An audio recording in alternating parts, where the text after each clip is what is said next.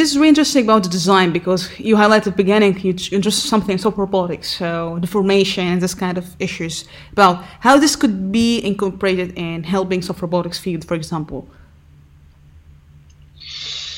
Yeah, so, um, uh, kind of the interactive um, evolutionary work. Mm-hmm. Yeah. Yeah. So I mean, a lot of I think uh, you know is I mean, a lot of it is being done in, in some of the soft robotic stuff. There's the um, a lot of them use uh, this type of like CPPN content pattern producing networks. I think for the soft robotics that they're optimizing.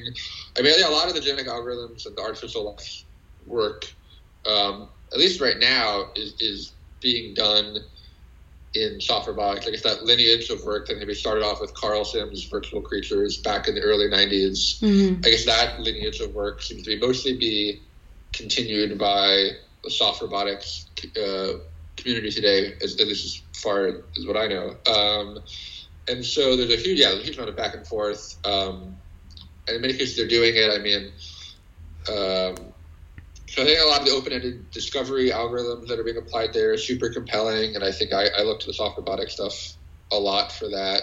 Um, I think yeah, ideas about complexity and emergence, uh, you know, you know, is is deeply related there, um, and in many cases, you know, that's that's work they're already doing, um, and mm-hmm. and in terms of the design tools, yeah, um, I think that's very interesting as well. A lot of the robotic stuff, you know, they're being optimized for maybe a few objectives for how well they can traverse land and walk around.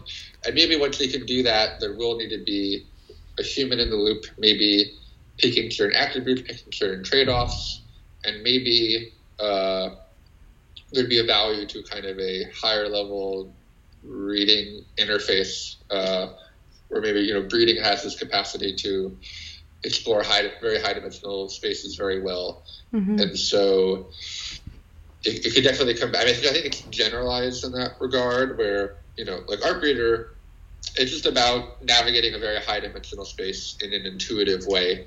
And that, I think, generalizes to many domains. I think soft robotics is a, do you think it's a good, is, is a good yeah. example. Yeah. Sorry? But do you think it could be challenges for design, like the desired goal for the designs of robotic, for example, because it's high nonlinear systems sometimes then the material itself. Do you think this could add a little more complexity as well?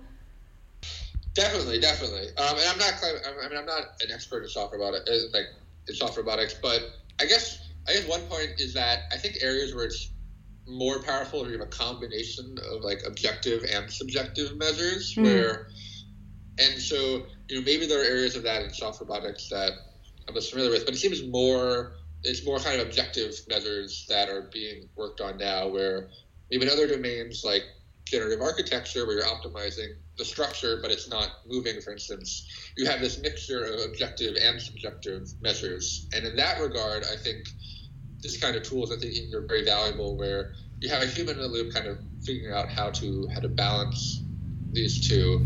Um, and if there's an area of soft robotics where you had maybe a, a, a, mixture of objective and subjective measures, you know, there could be uh, possibly interesting